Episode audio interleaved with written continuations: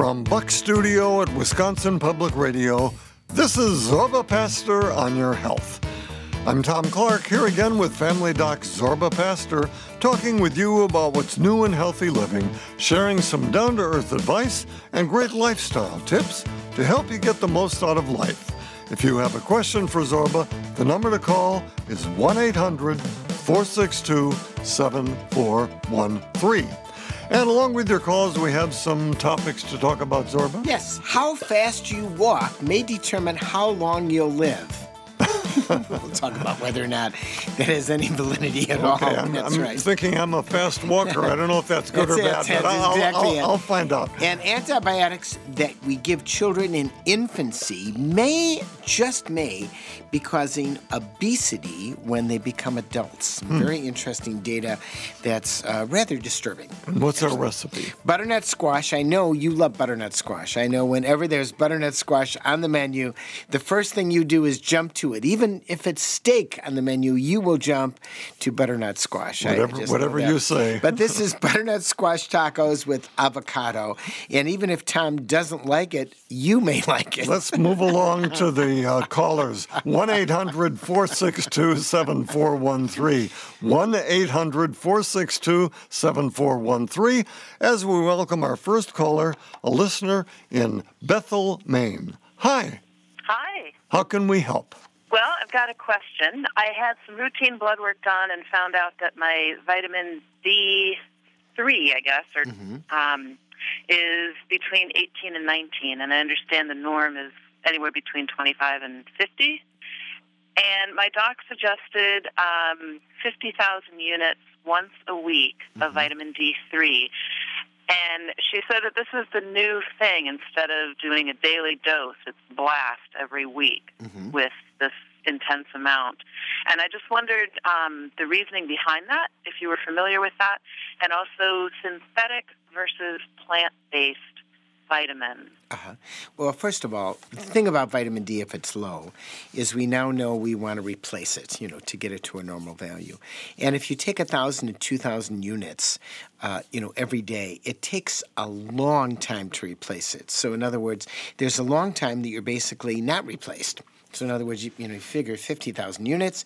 If you figure you're taking 2,000 a day, 2,000 into 50,000 is 25, and so it's going to take a long time to replace it. But the theory is that we give this blast, like you say, 50,000 units once a week, and then quite often we'll measure it three to six months later and see what the number is. And if your number then approaches a normal value, you then go to 1,000 or 2,000 units a day and check it a year later. And that's kind of the idea. The idea is why are we waiting so long to bring it up to a normal value? The real issue is what do these low values mean? Because for years we never really paid attention to vitamin D. We didn't do it. And now there's a thought that really we're healthier if the values are, quote, within our limits. Well, what does healthier mean? Is it less heart disease, less stroke, less cancer, and so on? And I think the jury is out on some of these. Uh, I mention it because we know vitamin D in childhood is a really big issue. That if you were vitamin D deficient, you develop rickets, and that was a lifelong malady, a bone malady that was very, very important. And in Wisconsin, uh, you know, they developed an idea of how to basically irradiate. They that you put milk through a process. It's not really a radiation, but they put energy into milk and they put vitamin D in milk, and that got rid of rickets right away. But for adults, it's a different thing. We don't drink a lot of milk. You certainly aren't going to, in Maine, lay out in the sun in the wintertime. they'd call you nuts and they'd put you away in the loony bin and say, "Yeah, I'm just getting my vitamin D." So the answer is yes. That is the newest the newest way to do it. But you want to be checked three to six months later, and when you get to a normal value, stay there. Well, I I have a question. Why did why did your doctor do a vitamin D level? I think because I was experiencing some fatigue, Okay, and so she was looking, you know, just kind of canvassing the whole. sure. Yeah. Um, how's your fatigue? Have you started taking it? Yeah, I have. And the levels um, are back to normal Oh. or within normal. How long did that Um, take? It took probably six months. Six months. hmm That's how long it takes. Yeah. Yeah. Yeah. What did she recommend then? You do at this point? She said that it wouldn't be a bad idea to continue Mm-hmm. the 50,000 every week. Uh-huh. So that's what I'm doing. But what I'm hearing you say is kind of maybe it's Well- okay to cut back and just do the maintenance. You could do one. You could do one or the other. And what I would do then is I would check it six months later. So you could Yeah. go to two thousand units a day, and six months later check it. You wait. You wait that long because actually it would take that long to see a difference because you've got storage in your body. And six months Yeah. later, if you fall below. You know the normal, then you know. Hey, you need fifty. You need the fifty thousand Yeah. unit blast once a week. But you could go. You wouldn't be doing yourself any harm. And if you'd rather be on a two thousand unit a day, which is much less, uh, you could do that. I think it's Right. you know one way or another to make a difference. But I would, if you go to the lower level, I definitely would measure it. So, being from the dairy state originally, um, I do drink a lot of milk and Uh-huh. eat yogurt, things like that. Is there any way that that can even come close to, to fulfilling the need that you for vitamin D, your Sure. daily need? Sure, you Okay. could easily do that. You could say, I don't want to take any vitamin D. Uh, I've, I've replenished it. I want to see what it's like, and then get a measurement six months to a year later. I would probably, if I were to do that, and I were defi- I had a patient who was deficient, I would say, sure, go off of all of it. Let's recheck you at six months. If the number was normal, I would say, let's recheck you six months to a year after that, because I would see whether or not it would stay normal. And that's that's what I'll continue to do. I think this is just going to be a, always monitoring it. Yeah, I don't think it's a one-off level in something like this. I would do that. So. Yeah. So you're Yeah. from a dairy state? I am. Right. Originally, yes. I've been in Maine for about 30 years. Maine is a beautiful Maine is a beautiful state. Absolutely. We lived my wife and I lived in Nova Scotia for a couple of years and lived in New Brunswick for part of that. And Maine and New Brunswick are really sort of sister communities in many ways. We just love it. They are. They are. And today it's it's snowing and it's absolutely beautiful. So Ah. your your comment about walking fast makes me uh motivates me to get my snowshoes on and hightail it outside. There you go. There you go. So well thanks a lot. Thanks for your call. Oh, thank you. Yep. Thanks. Bye bye. Thanks, uh, thanks for your call. Is right uh, now, Zorba. If I don't have fatigue, don't I don't have to worry about vitamin Well, D. Well, vitamin D is sort of interesting. It's become more. We, we take measurements if people have osteoporosis, we check their vitamin D level. If they have a fracture that we don't expect them to have, we check a vitamin D level to see if it's okay. Um, there are some people who believe fatigue and vitamin D are correlated together. Usually, there's a pr- reason behind doing it. We don't do it as a screening test. We don't automatically do vitamin D levels on people because most people seem to have that. Now, I do recommend, especially during the winter months, that people take 2,000 units of D. Why? Because right now the data shows that may be useful. There's no definitive data on it yet. Those long term studies are in the process. We don't have the answer. It might bite the dust just like vitamin E bit the dust, folic acid, except in pregnant mothers, bit the dust, vitamin C bit the dust, uh, beta carotene bit the dust. All these supplements bite the dust. Mother Nature ultimately is the answer to most of this. so I shouldn't be taking E. No, you shouldn't be taking. Are you taking E? You should. Did your yeah, doctor I so. say I have you a should bunch take of bottles E? in there. I think Or that's did your I- wife say to take vitamin E? Yeah. Now, if your wife said to take vitamin E, No, you I- should I do what stay- I'm told, yeah. You right. You do it as you're told. You've got a baby. You don't want to lose points there. 800 462 7413 is the number if you have a question for Zorba. 1 800 462 7413. Now, before our next call, Zorba, how fast you walk says a lot about your health. Yeah, that well, it's kind of an interesting thing. Yeah, if you're a slow walker, you're going to die sooner than if you're a fast walker. it may be, but it's very interesting. This came out of uh, came out of USC Division of Biokinesiology, Physical Therapy. They looked at the pace that people walk. They measured it. They looked at their health. You know, just say walk naturally, and they measured how quickly they walk. They didn't say walk as quickly as you can mm-hmm. or walk as slowly as you can. Just say just walk at your usual pace. And lo and behold, they found that people who walked quicker were healthier. Hmm. Well, that's kind of a duh comment. I mean, if you're sicker, you don't tend to walk as quickly, you don't right? walk that I mean, fast. I mean, I've got to look at research like this. You know, somebody who's sick, who has cancer, who has heart disease, I think on the whole they're going to walk a little bit slower Yeah. than somebody who is vigorously exercising and you know and up to date. But but there's another part of here that's kind of interesting. It may be that your pace may be a measure of health. In other words, although it's intuitive that at the extremes, somebody who is a marathon person is going to walk quicker than somebody who is very sick and, Oh, yeah. and has heart disease. But in the middle, is that going to be a measurement of what we can see? We know that. Uh, you know that obesity can be a measure of bad health, right? We know that truncal obesity in your tummy is a measurement of bad health. You know, means that you're more likely to have a heart attack. So it may be that walking may be a measurement of health. And it might be that what we should do is say, hey, you've got a fitness monitor or you've got your cell phone that has it. I want you to just watch naturally for the next five minutes and we'll measure it. And that measurement might be a code for, hey, you're not walking up to a, point that we think. We have to look and see if there are other things going on in your body. That's really interesting. you, So, fo- you follow what I'm saying? Yeah, yeah. In other words, that it might be it might be a signal that's important. so if I start to walk slower than I usually do, I should see my doc and, and tell him that. Well, her. uh, or yeah, or if you notice, hey, you're walking. That's right. You got to you have a point there. If somebody, if you notice it, or other people say, you know, you're not walking as quickly as you used to. Yeah. There may be something wrong. Yeah. And that's that's really where I find this research, you know, kind of interesting. You know, at the extremes, once again, it's not going to be there. So I mean, we know with biological age, walking changes. You know, if you look, you know, we're on a college campus, and if you look at the at how fast people walk, they just walk faster than if you go to a if you go to a senior citizen over fifty five. You know. Are you making fun of senior citizens? yeah, I'm doing. I'm doing. I take a, a little offense about I take offense about that as we hobble out. Uh, but once again, this may be a new measurement. Just like we'd look at a measurement of hand strength, grip strength, uh, how much can you lift, and it may be something that we start to use in the future uh, that may be useful. So, how fast you walk does say something hmm, about your. Interesting. 800 462 7413 if you have a question for Zorba. 800 462 7413. Back to the phones now. A listener in Cambridge, Wisconsin. Hi. Hi. How can we help? Well, my partner and I are in our 70s, and in 2014, he had a major right brain stroke in while we were cycling in France, Oh and then wow!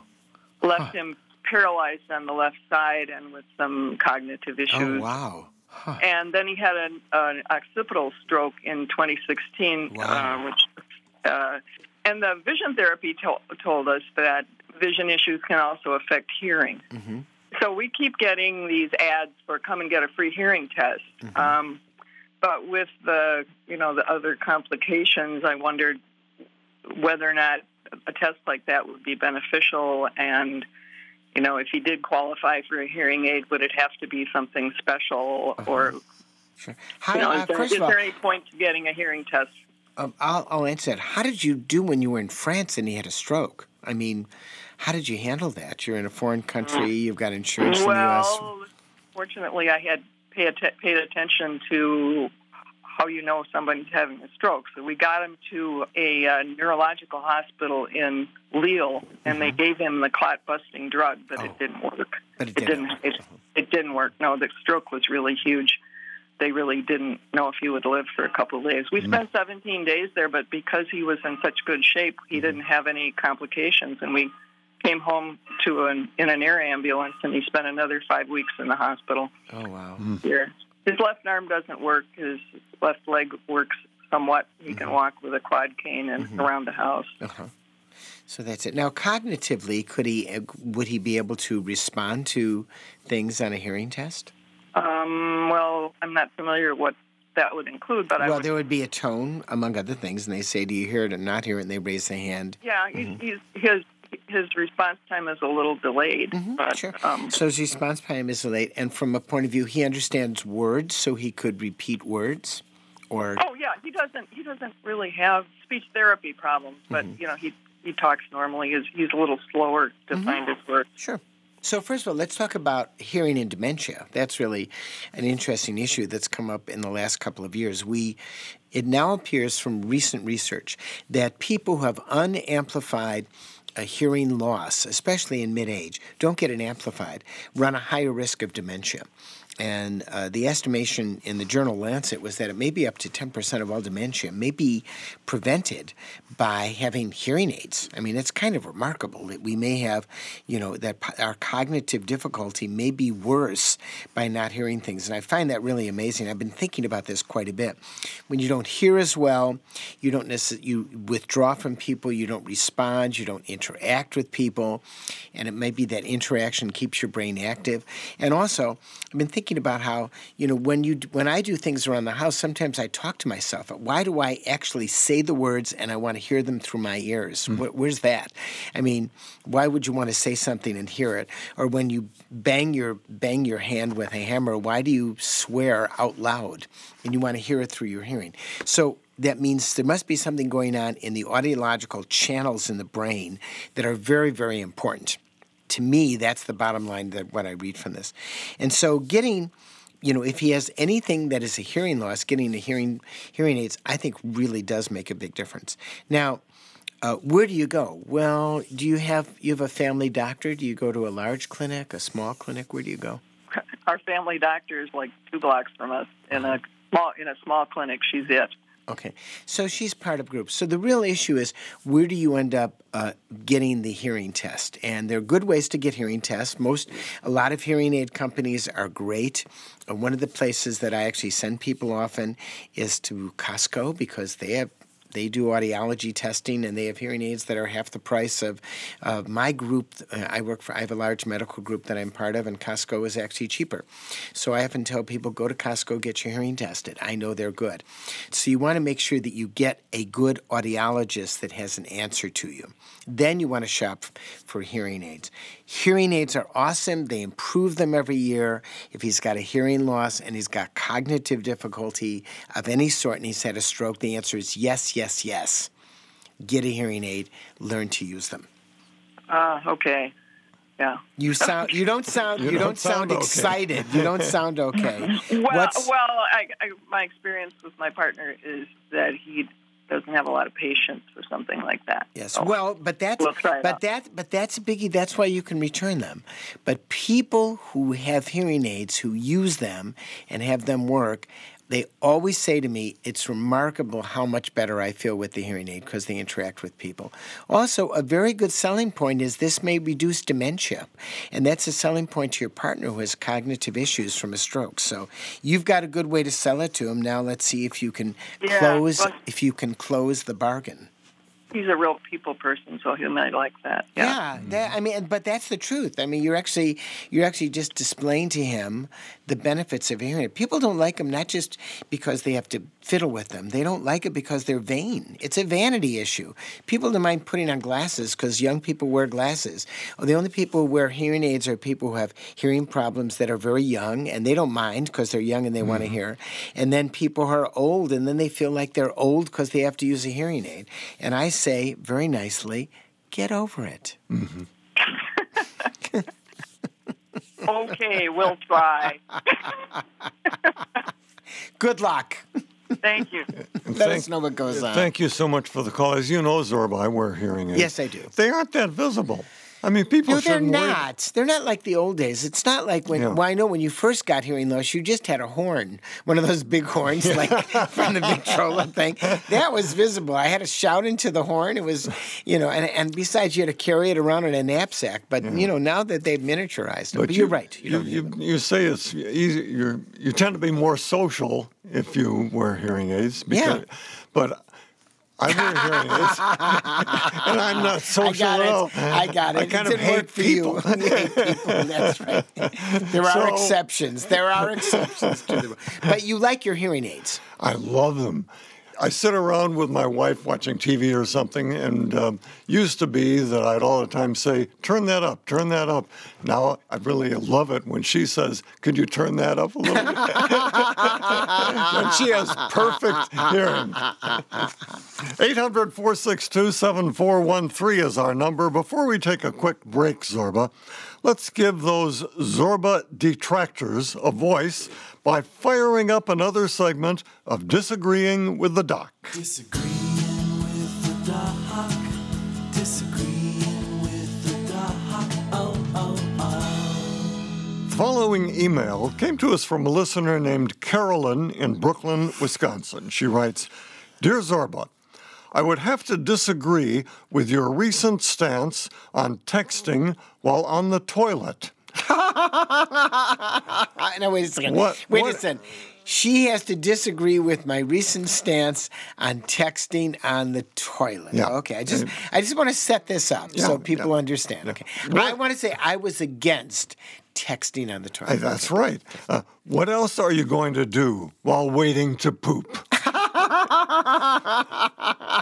to be honest, it helps me relax. Okay. So things can Okay. happen. okay, got it. And got wouldn't got your it, phone right. stay clean That's if you put it away before using the toilet paper? I got the whole visuals here. I'm just picturing the whole thing. I've got imagination. The answer is yes. Yes. I, perhaps I was a bit too strong in my in my and I will take deference. You didn't use the That's right. complete, I uh, did not s- use scenario, the yeah. complete scenario, nor did I think it through in the appropriate way. So I will flush those thoughts away. Do you disagree with Zorba? Please do not text us. You can let us know by posting on our Facebook page or by sending us an email at. Zorba at WPR.org. Our tasty recipe is coming up, along tasty. with more of your Come on, calls. how Yeah. tasty? Along with more, toilet. along with more of your calls, right here on Zorba Paster on Your Health from PRX, the Public Radio Exchange.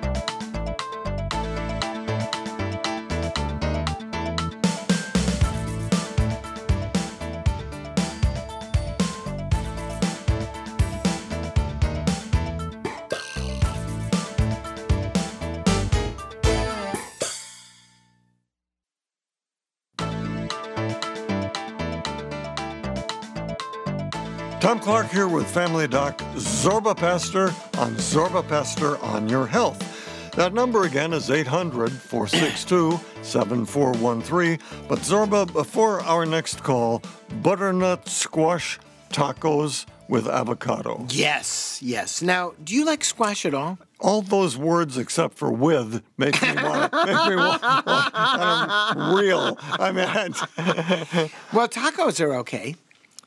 You're not, not much of a taco. Avocado? the word butternut. Does it conjure up wonderful sounds or smells or kind of memory? Okay. How about squash? can we move along to our next call? All right, okay. All right. Butternut squash taco, butternut squash tacos with avocado. Um, I know you'll be shocked, but this is a vegetarian recipe. Okay, vegetarian recipe. I, so. I can tell. So for those people who like vegetables, Yeah. And vegetables are in, they've been in for. Well, a wait a minute. Are there any green beans in here? No green beans. Or carrots? No, no carrots. Sorry. Okay. Okay. I got it. I got or it. peas? I got it. I got it. Okay, right. okay. Not canned peas, though. No, Canned peas? no, no, no, no, no, no, no, no. Yeah, yeah, Yeah. yeah, good peas. Okay.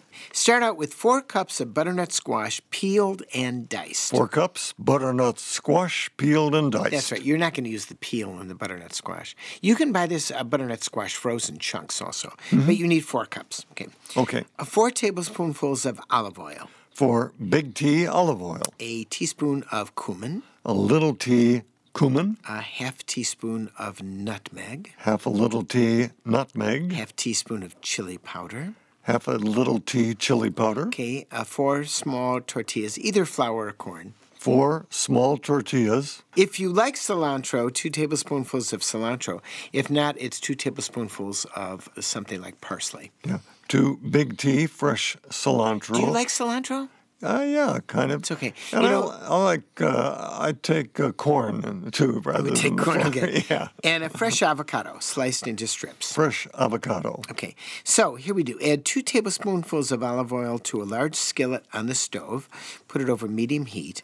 When warm, add the diced butternut squash. Saute for two to three minutes. Then add the cumin, nutmeg, and chili powder.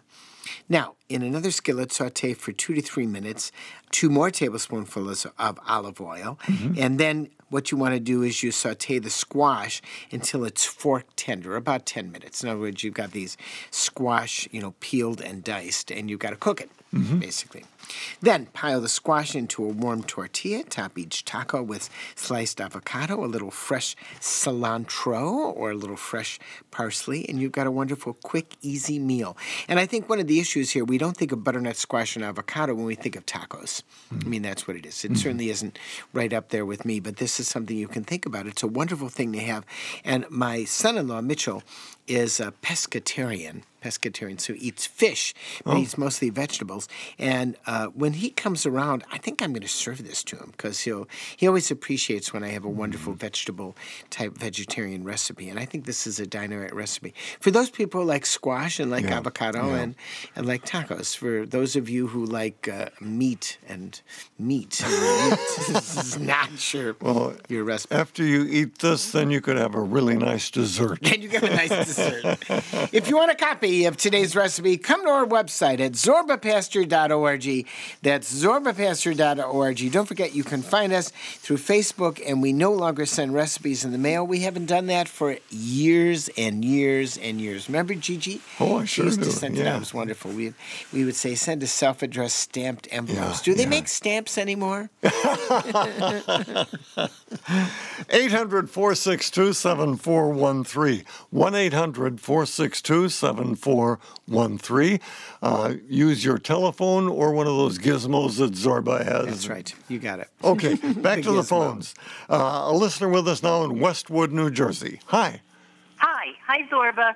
I'm calling about a chronic ear problem in my left ear that's coupled with this very slight throat tightness Oh. that I've had since April. Hmm. Um, I'm just going to give you a quick little background about myself. I'm a 54 year old female with a very healthy lifestyle. I'm an avid runner, a cyclist, a yogi. Mm-hmm. I have a very a, a, a well balanced diet, mm-hmm. and I finished my third New York City marathon last November. Oh, so normal- wow. Yeah, Congratu- so Congratulations. Kudos. Thank you. Your So third New York City marathon. That's pretty Yeah. outrageous. Yeah, and I throw in New York because that's a tough one. Mm-hmm. Anyway, normally I feel great, so that's I, I, I just want to throw that out there. Every year when I go for my physicals, my blood work, blood pressure, EKG, they're all normal. But this past April, when I went for my physical, all that still came back fine. But my doctor saw some extra wax in my ear, Okay. and she told me that I could remove it with this over-the-counter product called uh, Debrox. D-Brox. Right. Debrox, right. Right. So I was I never heard of it, but uh, she said you know it's easy to do. You just put the drops in your ears, and um, so I bought it. I put it. Actually, I put it in both my ears because I couldn't even remember which ear she said had the wax, and I had no symptoms. But um, a couple days after doing this, I started to my ear felt my left ear started to feel different or weird. Uh-huh. When I went back to their office, they they irrigated my right ear, which was the original ear with the wax. Got it. Uh, and they said if you continue to have pain in your left ear, just go see an ENT doctor, which Wait, I wait, did. wait, wait a second. So they said if you continue to have pain, we're not going to treat it. Just go and see another doctor. Exactly. I just I've want to get that straight because Yeah. in my office, I would say, oh, you've got pain in the ear, and we would decide whether or not it was an inner ear infection or something called an otitis externa in the canal. But so your doctor said you've got wax in the ear, but if you still have ear problems, you got to go somewhere else. Okay. Yeah, because basically they're sending me to a specialist. I mm-hmm. guess that's the way they did it. I'm not mm-hmm. crazy about that office anymore. Anyway, I, but- I, I would I would I would Yeah. agree with that because Yeah. there are a lot of things that are common. You don't need to see an ENT doctor for ear pain necessarily. So okay. Well, yeah, I've been to four ENT doctors, Oh, a wow. dentist, an oral surgeon, and even an, so I'm going to just tell you what each one said. Oh my ENT goodness. I know, right? I'm exhausted with this whole process. I bet you are. It's a marathon run. It really is. It is. Actually, I prefer to do a marathon because at least at the end of that, I feel good. so, ENT doctor number one looked in my ear, saw nothing wrong, said if it doesn't go away, come back and I'll give you a script for a CAT scan. Okay. I decided to go to a different ENT doctor mm-hmm. anyway. Okay. So ENT doctor number two saw nothing wrong, gave me antibiotic drops, mm-hmm. They didn't work. So then he put me on steroid drops. That didn't work. He said, and then he put me on two rounds of oral steroids. Okay. They didn't work. Okay. And he said, I'm going to send you for a CAT scan. hmm Okay. And it's Very good. Very logical. Made a lot. That Okay. makes a lot of sense. CAT scan negative. He said, Mm-hmm. Good. Mm-hmm. I'm not seeing anything. I've been doing this for 30 years. Uh, I, the only thing I can tell you is if it doesn't go away, go see a neurologist. Mm-hmm. Okay. I did not.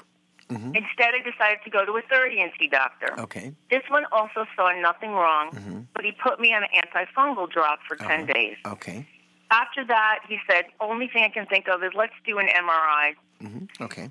So I had the MRI of the brain and the neck because I did mention I also have this throat tightness. It's Mm-hmm. not severe, but I'm looking for anything Sure. Uh-huh. to fig- to try to figure this out. Okay. So anyway, they all came back normal, which Mm-hmm. which is good. He, and then um, he said, "Look, why don't you look have my throat guy? Because in this ENT Mm-hmm. Yeah. Uh-huh. group, they're very large. They have a specialist who just checks throat. Mm-hmm. This guy, guy did a larynx Uh-huh. Laryngoscopy. laryngoscopy found nothing wrong, and he said." Um, we don't see anything in your ears or your throat. Try um, the TMJ route. Uh-huh. Okay. So I went to my dentist, who sent me to an oral surgeon. Oral surgeon did the Panorex, saw nothing. Mhm. But now they've given me a script for an MRI of my TMJ, and I haven't gone Uh-huh. because It's not your I don't. TMJ. I don't think so. No, My, no. You would if you if you had TMJ, you would have pain. You know what the pain is from TMJ. You've looked up the symptoms on the net. I assume that. Yeah. And if you have the don't have the symptoms of TMJ, that's not what's causing the pain. I don't know gi- what to do. I'll I'll give you some suggestions. Okay. So Okay. first of all, we know you don't have a tumor. That's really good. We don't know why you have the pain, but it started when you started doing things locally to your ear. We know that. You've had antibacterial, antifungal, steroids all put in to try to get the ear canal to settle down. If this in- indeed is a sensitivity to the ear canal, because it started when you put the Debrox in the ears, right? Right. So my thought of what I think might be going on is the skin. If if you actually look in the ear canal, it's skin material within it until you get to the eardrum. It's a very sensitive. It's sort of like almost the inside of your nose. It's very sensitive skin-like material, and I think. There's a good chance, I'm not 100% sure, I haven't looked in your ear, that you have a chronic irritation of that inside of the canal that's giving you these symptoms. You know, it's just a- a chronic thing. So, what I would suggest is something very simple. I would suggest that you put some oil in your ear three to four times a day. And I would recommend that the oil that you use, believe it or not, is something simple such as mineral oil. Mineral oil, by the way, does not come from minerals. You know, you buy it at the pharmacy. It was used for constipation. I have no idea why they call it mineral oil because there's no mineral involved in it. But mineral oil is very soothing, very easy on the body. Olive oil, by the way, also uh, works almost as well. But I would recommend that you put mineral oil in your ear. You stop it up with, you hold your head to, because it's your right ear canal, correct? Uh, no, my left. Your left. Okay, your left ear Okay. canal. So you go on the right side, you put four drops, five drops, you fill up the ear canal, leave your head to the side for one minute, at least one minute. You know, when your head is to the side one minute and you're not doing anything, it seems like an hour, but it's only a minute. And then you put a cotton ball in there to dam it up, leave the cotton ball in for maybe five to 10 minutes, take it out, and do that four times a day. For how long? I would do it for two to four weeks, maybe a month. I just want my ear back Right. the way it and was. so I think what you what we want to do is you just want to put a very simple oil to moisturize that on the internal part of the ear canal in the skin. There's that's all you need. Now, the anti-inflammatories, the steroid drops that you put in the ear, supposedly might do that, but they didn't. And maybe there's not that much inflammation. This just needs almost TLC like a baby's butt. You follow what I'm Yeah. saying? in other I words, do. and so you don't need to have any more scanning. You don't need to see anything else. Try something simple. Do the mineral oil, do it for a month, and then give a call back. That's all I would do. Do nothing One else. month. And stop Okay, seeing doctors. You've Oh, seen I enough. You've seen it. You've had I a know. marathon of doctors. I do. I a marathon do. Of copays. You've had it's a marathon exhausting. of copays. Yeah. It's lots of- exhausting, and everyone is looking at the last one. And when they leave, they all are trying to help. You know, the, the second one who said we've got to do CT, try antifungal. They're all doing a good job, and they said, I don't know, go to a dentist. Maybe it's TMJ. But if you look up TMJ symptoms and you don't have them, you know, opening the mouth, you know, the farther you open up the mouth, the worse it is. Worse it is. And also, if your dentist said, I don't think it's TMJ, and you know your dentist, I doubt if it's TMJ. And Yeah. TMJ is not based on the MRI scan; it's based on the symptoms. It's funny. My parents are my mother. My parents are from Greece, and that's what they did when people had earaches. Yeah. They just did just warm olive oil Warm in the olive ear. oil. That's it. And you can warm up the mineral oil if it feels better, and you can warm up olive oil. Olive oil will work. Either one, either one works. I just tend to use mineral oil because it's bland, but you could use olive oil. And besides, Uh-huh. you might smell better with the olive oil. Yes. okay. Oh, great. Thank you so Let much. us know. Let us know. Thank you. We appreciate that call at 800 462 7413. That's 800 462 7413. Now, before the break, Zorba, we love it when our listeners engage on the Zorba Paster on Your Health Facebook page. And now we'd like to honor that engagement with a segment we call Facebook Feedback. Facebook feedback. Okay, Zorba, I'm going to read a post from our Facebook page that came from a listener named Chester. He writes, Okay, so you two geniuses, Geniuses. said Well, I'm glad he finally gives us respect that we deserve. said, said when washing your hands, sing happy birthday twice and you should be good. By the way, I'm not one of those two geniuses. I didn't say anything about that. Right. that. And by the way, that happened to be something where somebody actually sent us a letter and said we should do happy birthday Ah. twice to wash your hands. But but putting that in happy birthday twice. You want me Yeah. to sing happy birthday twice now? In no, in, in the five weeks since that episode aired, I've been doing just that. Singing happy birthday twice takes about twice the amount of time I normally use to wash my hands. I've stuck with it, and one thing I've noticed is my hands are very dry and my Right, fingernails that's are right. crispy. Right. They're Right. chipping That's and breaking a lot That's more. That's right. Sure, it would be the soap, That's but I haven't changed my fairly healthy diet. No. Not much change in my blood chemistry. He's washing his hands too much and too long. and no other. He's not a cardiac habit- surgeon. No other habitual Stop it, changes. stop it. So I wonder what else it could be. It's washing your hands too much. It was. It actually. It actually came from like a WHO recommendation of you should wash your hands for 30 seconds. And I thought, who washes their hands for 30 seconds? Now, if you're going to be doing surgery or something, I get Yeah. it. You got to wash your hands. Yeah. But I mean, washing your hands. The other thing you can do is you can just go to a hand sanitizer, one hump, one pump, well, not one hump, one pump, and you wash your. And basically, once it dries, you're okay. And often that's easier. I have found hand sanitizer easier on my hands than soap and water. Sorry, mom. Just want to let her know that. Are you wringing your hands about Oh, something love you heard it. on the show? I love it. Post on our Facebook page, or you can go old school. Old school. And send us an email at. Zorba at WPR.org. Email is old school. Well, it's what you know. That's the way it goes. Before you know it, email will be snail mail. More of your calls coming up. Some interesting topic to dig into. All right here on Zorba Paster on Your Health from PRX, the Public Radio Exchange.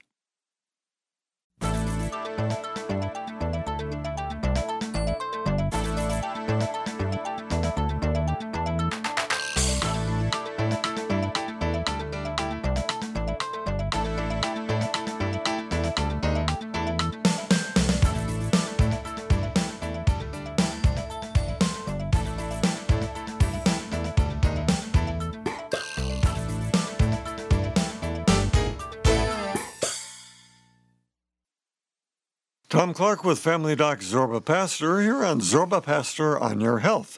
800 462 7413 is our number. But Zorba, before our next call, antibiotics during infancy may increase the childhood risk for obesity? Yeah, very, very interesting data. So it's an observational study, you know, so observational studies, some of them turn out to be true and some of them don't, but they give us an idea of a trend. Mm-hmm. So antibiotics are overused in kids. They're overused in kids, they're overused in adults bunch of reasons behind this that, that uh, at some time we have to we have to talk about.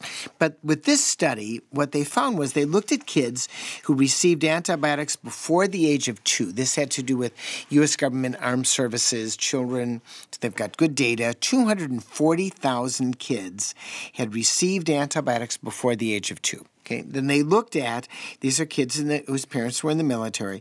Forty thousand of them also received what are called histamine blockers for reflux, but they really zeroed in on the antibiotics, and they found that if you got if you received antibiotics as an infant, and you looked at childhood obesity at the age of three, okay, from mm-hmm. infant to 3 year old, mm-hmm. there was a twenty six percent increase, greater increase in obesity if you had received antibiotics mm. when you were an infant. In other words, so childhood antibiotics in infancy, the question is does that cause obesity? Now, the more and more we learn about antibiotics, the more we learn that it affects the biome. The biome or the biome, it's pronounced both ways, in mm-hmm. the gut, has a lot to do with our health. And we're just beginning to understand that these bacteria in our gut has to do have things to do with autoimmune disease, maybe psoriasis, maybe certainly Crohn's disease and ulcerative colitis. But now the question is are we altering the biome in our gut and is that producing obesity in some way? In other words, is that the problem with childhood obesity that we're seeing right now? Maybe it's that we use more antibiotics than they do in Europe. My mm wife and I recently came back from Europe, and you don't see the obesity in Europe that you see here, and you definitely don't see the obesity in children. Well, in Europe, they don't use antibiotics nearly as much as we do. Mm. And if a child comes in with a cold or a sore throat or an ear infection, they're less likely to give an antibiotic, and it's a big issue. Yeah. So, should parents do anything, change anything 100%. based on this? Hundred percent. They should say if they go in a doctor's office, "I don't want my child to get an antibiotic unless they need it." That immediately sets up a different tempo. That's opposite of most parents who say they come in and they go, I want an antibiotic for my child. They've got 101 fever and I know they're sick. That's an important thing. This is really, if you will, a cooperative team effort between parents, physicians, nurse practitioners, and physician assistants to try to reduce antibiotics in children. And this study shows that antibiotic use may affect obesity later on. And it's a study that should raise the red flag don't get an antibiotic unless you absolutely need it. 800 462 7413 is our number. 1 800 462 7413. And now, Zorba, let's see if we can help a listener in Eagle River, Wisconsin. Hi. How are you? Hi, fine. How can we help? Well, I find your program both educational and entertaining. I'm curious about the value of vitamins. There's so much out there that it uh, seems like it's overwhelming and conflicting. What should a normal, healthy person take, if any? If any is the is the real answer, and the answer is, according to the most recent research, none. Now I know that's shocking, but uh, the Annals of Internal Medicine, which is really a very, I mean, it's like the New England Journal of Medicine. It's right up there, highest level. Said, let's look at all the data together. Let's look at vitamin supplementation for adults. Okay, not for kids not for pregnant moms who want to get pregnant who need folic acid, not for pregnant moms who are growing a healthy baby, not for children who are developing and you know and uh, you know growing healthy bones. Let's look at adults, you know, 30 years of age and beyond, and let's see what the data shows for adults who take vitamin E, vitamin C, folic acid, beta carotene. You know, uh, you know the list goes on. We'll put vitamin D off to the side for now. Multivitamins. Let's see what multivitamins do, and the answer is they don't do anything. Hmm. now, is there harm? Well, there is some harm. The first harm is people say, I don't eat right, I'll take a vitamin. That causes harm. Why? Because you should eat right. Uh, multivitamins are industrially manufactured products, they are not Mother Nature. We know that plentiful fruits and vegetables in a variety of colors give you lots of vitamins. And we know that people who eat a cardboard diet that has hardly any color and any fruits and vegetables don't do as well. So I'm not against taking a multivitamin. I think people just take it in, and it can be a religion. If I take my vitamin every day, I know I'm going to be okay okay. But frankly, after I saw this data, I threw out my multivitamins, and I feel just fine. so now there's a lot of money in this. There's a lot of money in the pot. You're talking when you look at the supplement industry, you're looking at somewhere between ten around ten billion dollars, five to ten billion dollars. You have companies and malls all over the place selling you one supplement or another. You've got great names on every supplement. Nature's Valley, Happy Nature. Nobody says industrialized vitamin you know, show a picture of an industry. So, in many ways, they're just selling you their product. And the data doesn't show their product does very much. And when I do this, I get tremendous hate mail because mm-hmm. I have people who believe in their vitamins. It's a religion to them. you know, I see people who open up, they open up a whole bunch of things and they have a yellow capsule here and a blue capsule there and a tablet over there and they put them in their mouth and they go, I feel better. Should I t- keep on taking my vitamins? I say, sure. If it makes you feel good, why not take it? But the reality is the scientific data is not there. That's interesting because I have uh, opposed taking vitamins. I eat well, pretty much the Mediterranean diet. I'm not Excellent. overweight. I Excellent. exercise. Excellent. And uh, but I live where we don't get a lot of sunshine in mm-hmm. northern Wisconsin, so I'm thinking perhaps vitamin D3. Well, well D3 um, is the one vitamin that I'm still, until it's proven to be bad, still think is significant. And 2,000 units a day is what I would recommend for D3. And like you said, you're not going to go outside and bare your breast to the sun for three or four hours a day to get enough vitamin D. And so D3 at this point, I still think it's useful. And I take it. Oh. That's the only thing I take. I take D3. How about glucosamine for joint care? Some people say it works, some people say it doesn't. So if you have joint pain, take it for two weeks, stop for two weeks, take it for two weeks, stop for two weeks. You do it three times, take it for two weeks, stop for two weeks. That that's basically what you do to see whether or not it's worthwhile. But whether or not it interesting, I don't take it. yeah, well, I, I, I don't recommend it to people because the data has been very spotty. data is very spotty on supplement. Big industry, spotty data. Thank you. You're Very welcome. interesting as usual. Thank you so much. You're welcome. Thank thanks, you so much for, for the comments. call. At 800 462 7413. Okay, Zorba, time now for the segment where a real life doctor squares off against the mighty, mighty internet. We call it Google Doc.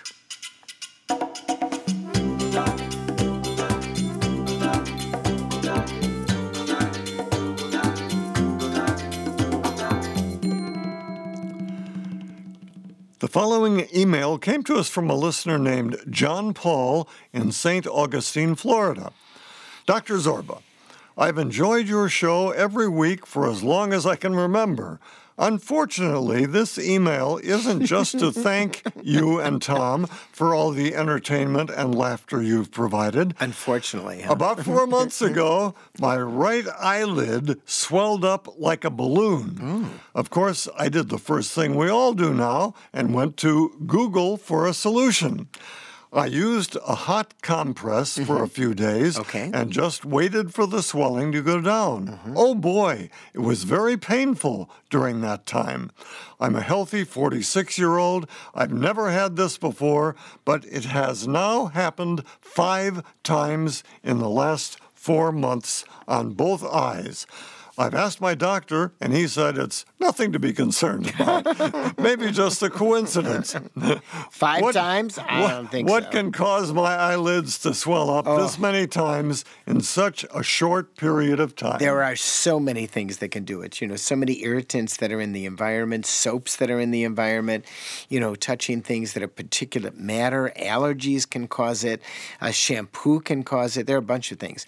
And basically, if your eyes continue to swell up, I'd go see an ophthalmologist, get an evaluation, and see why it's happening. I mean, five times, come on, it's not that to me that is not coincidental. Twice might be coincidental, but mm-hmm. five times, no. And if your regular doc doesn't have an answer, then the answer is go to see an ophthalmologist or an optometrist, but but either one of them will have an idea of what's going on. And wash your hands. You don't have to sing happy birthday twice, but you do have to keep, but you do have to keep your hand. You still don't want me to sing happy birthday. I mean, really, you know. Um, moving right along, did you read something online that you're not quite sure about? Zorba's here to clarify the clickbait. Just post on our Facebook page or send us an email at Zorba at WPR.org. I have a question. Can I wear a Google hat sometime on the air? anytime I've never want. seen a Google Then hat. we'll take a poll like of a G. listeners That's right. See, see- whether or not whether my they Google like it or not. I would look cool in a Google hat. You can just imagine me in one of those Google hats. 800 462 7413 is our number. That's 800 462 7413. Now, before we hang it up today, Zorba, let's check in again with your favorite backseat drivers, the Grammar Police.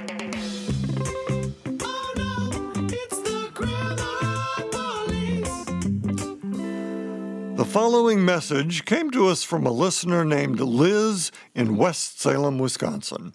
She left us a voicemail and was concerned about Zorba's use of the word handfuls during our oh, weekly Oh, hand- recipe segment. Handfuls. She said the proper word he should be using is handsful. Oh, hands, handsful. Okay, hands full, like hands full and Gretel. Sorry, sorry. I just bad joke. you making bad fun of this email? Yeah, I, I am. I don't. I, I don't mean to. I should. I should have respect. I should. I, I apologize. I didn't mean any disrespect. So I should say, hands full versus handfuls. Yeah. Well, that does make sense. I It should does, say yeah. hands full versus Yeah. handfuls. Everybody else uses Try hands full. You're the everyone only else says uses hands full. I've got a hands full of medicine. I got a hands full of pasta. I don't have handfuls of medicine.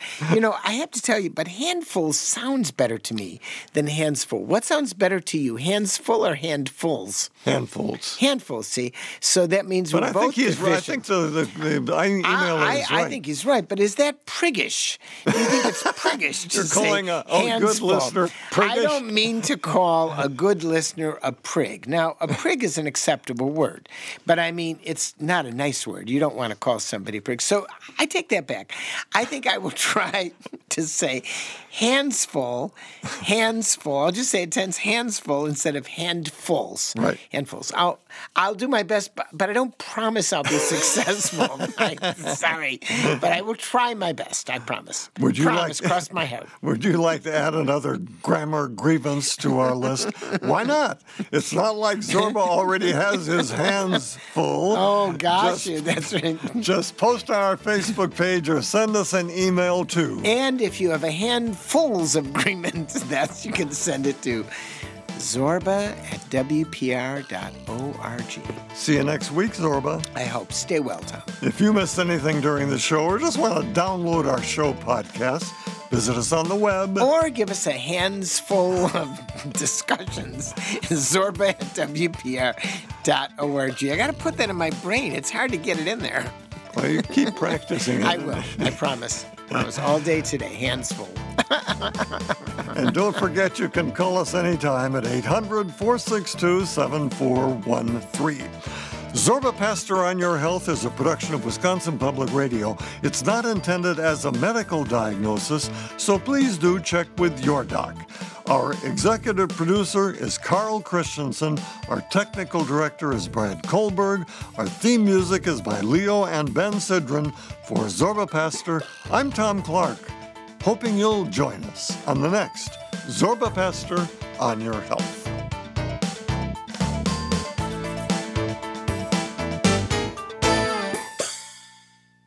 For more information on Dr. Zorba Paster and to listen to current or past episodes, go to zorbapaster.org. There you can subscribe to the weekly podcast, and you will find the show archive, Zorba's favorite recipes, his healthy living articles, and other helpful tips heard on the show. That's zorbapaster.org.